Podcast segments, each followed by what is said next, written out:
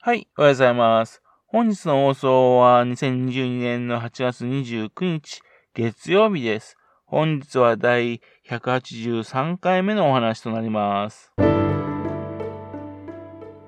のチャンネルは福島県郡山市在住の特撮アニメ漫画大好き親父のぴょん吉が響きになったことをだらだらと話をしていくという番組です。そんな親父の一言をお聞きになりまして、もしもあなたの心に何かが残ってしまったらごめんなさい。悪気がなかったんです。不幸にもこの番組に興味持ってしまったら、ぜひ今後もごひいきのほどよろしくお願いいたします。SF マガジンのね、10月号、スタジオヌエ創立50周年記念特集号がですね、素晴らしいって話がね、流れてきたんですよ。表紙絵がね、えっと、スタジオの上の加藤直之さんでね、宇宙の戦士のパワードスーツ、機動戦士ガンダム、宇宙戦艦ヤマト、キャプテンハーロックのテレビ版のアルカディアゴ、それからマクロス、ブリンヒルト、それからさよならジュピターの東京3、それからですね、ガチャピンとムック、それから野田大元帥などがですね、並んだ表紙なんですね。スタジオヌがですね、いかに SF アニメ界にですね、影響を及ぼしたかっていうことがわかるイラストなんですよ。それがね、表紙絵になってですね。その表紙絵が原因なのかですね、Amazon ではですね、発売前に売り切れてしまったんですね。というので、発売前にですね、会うように慌てて増刷したっていう話なんです。そんなわけでですね、増刷されたのを慌てて Amazon でポチったわけですね。もう売り切ってしまいました。いやー、手に入ってよかったと思って、スタジオの上の特集号を読み始めたんですよ。ですがね、ちょっとね、残念だったんですね。えー、これだけっていう感想があったんですね。特集号って割にはね。加藤直之さんの表紙への解説が1枚。それは、それからあと加藤直之さんと高千穂遥さん、松崎健一さんのうんと対談、座談会が8ページ。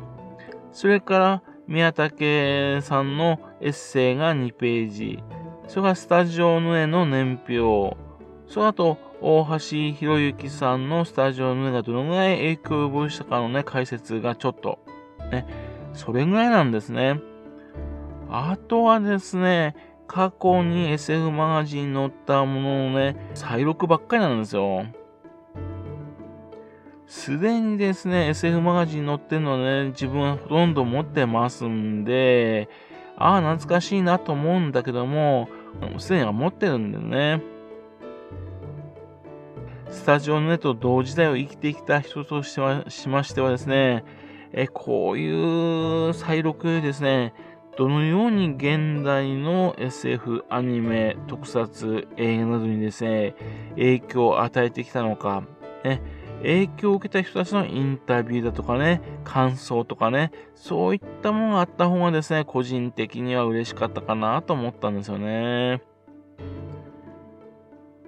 でもですね、まあ、加藤直之さんの表紙絵の SF マガジン、ね、非常に懐かしかったので嬉しかったです。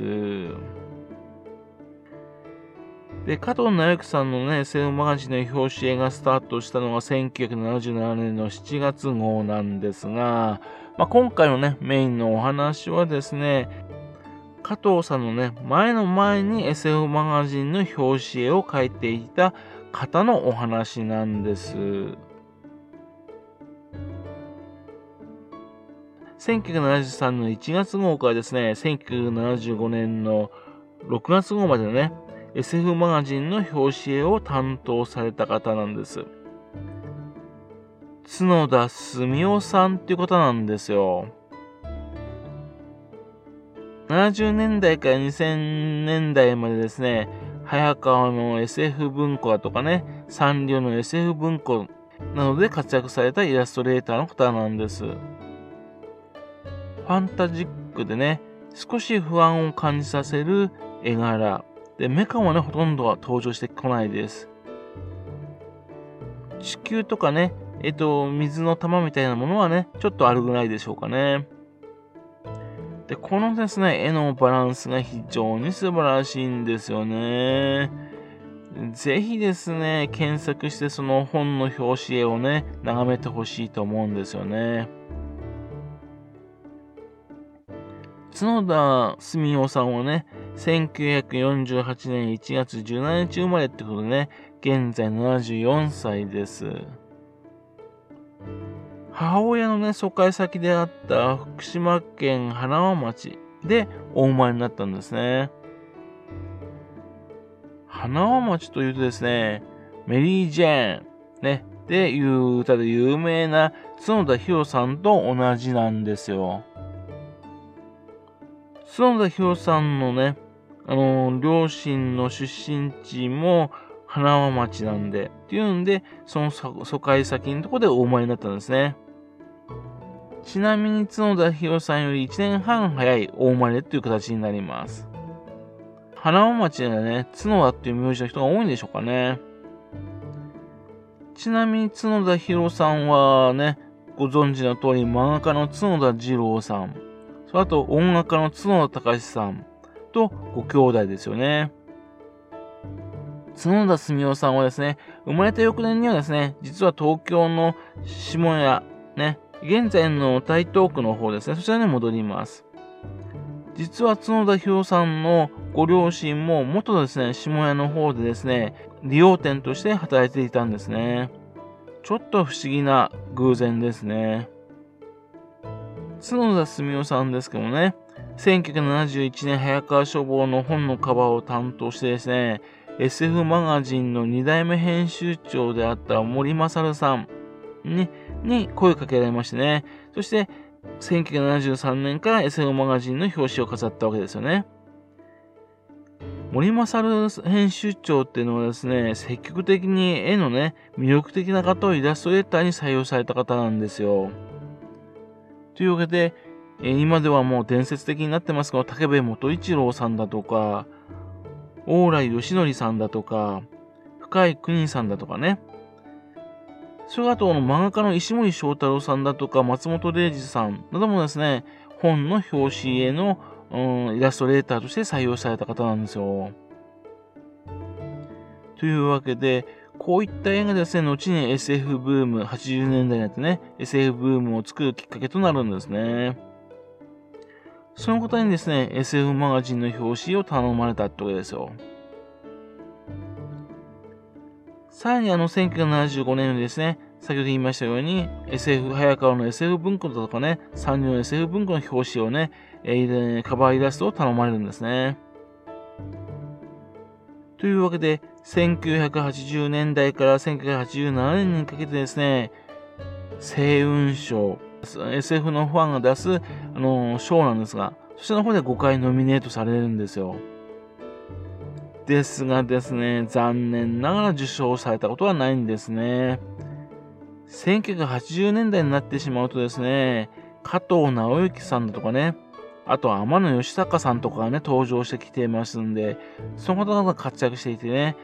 ちょっとおとなしめのね、角さんの作品が選ばれなかったのかなって感じなんですね。またですね、不思議なことに1977年にですね、創刊された劇画アリスの表紙絵を担当されていたんですね。劇画アリスっていうですね、亀和田武さんが編集長で、東秀夫さんだとかね、坂口久志さんだとか、あと近藤陽子さんとかね、そういった方々にね、漫画描いていた、うん、エロ雑誌です。基本的にエロ雑誌、エロ漫画雑誌なんだけども、なぜですね、あんまりエロスのエロスの香りのしないですね、えー、角田澄夫さんのね、表紙絵にしたのかなっていうのはちょっと不思議なんですよね。でも、まあそれだけ魅力がある絵だったんですよね。とりあえずですね、当時は角田澄夫さんの絵を見るとですね、SF だとかね、ファンタジーとかね、そういうイメージがバンバンとね、湧いてくる、来てたんですね。ですが、最近はですね、美術館で作品が展示されたとかね、あるいは個展を開いたとかね、あるいは作品の画集を出したとかね、そういう話を一切聞かないんですよ。どうやって生活されてるのかなっていうのがちょっと不思議なんですよね。もしも画集とか出たらですね、絶対私買うんですけどね。まあそういうわけでね、スタジオヌエより以前の時にね、SF っていうのをね、バンバンイメージさせてくださった角田澄夫さん。ね。その方はですね、福島県の花輪町生まれだっていうことをですね、ぜひ知ってほしいなと思ってるんですね。はい。それではまた次回よろしくぴょん吉さんおとか話をお付き合いくださいね。本日もお聴きくださいまして誠にありがとうございました。